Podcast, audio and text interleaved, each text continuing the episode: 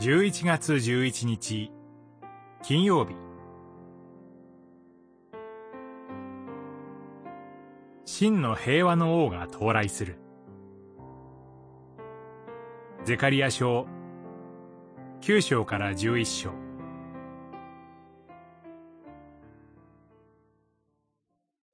見よ。あなたの王が来る。彼は神に従い勝利を与えられた者。高ぶることなく、ロバに乗ってくる。メロバの子であるロバに乗って。九章、九節。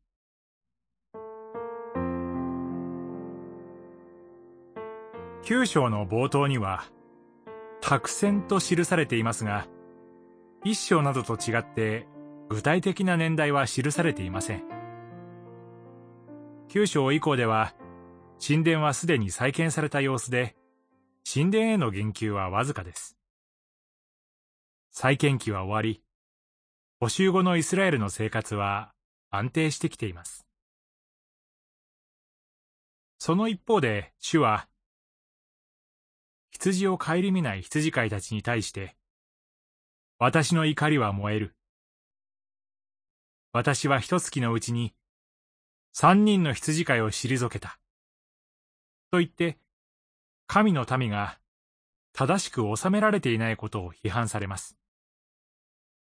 そして、この状況に対して、預言者は九章九節の有名な聖句で王の登場を予言するのです。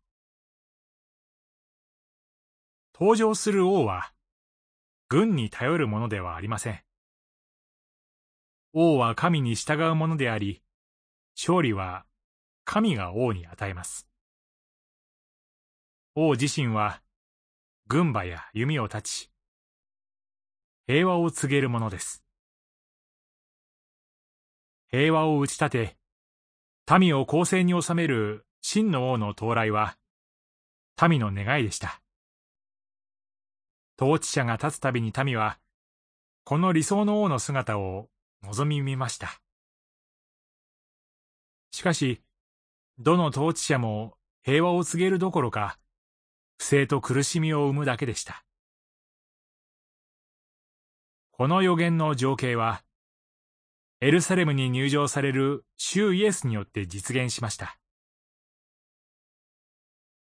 預言者が望み見た平和が私たちにはすでに告げられているのです。祈り。主よ。私たちがあなたに従うものとなり、あなたの平和を享受するものとなれるようにしてください。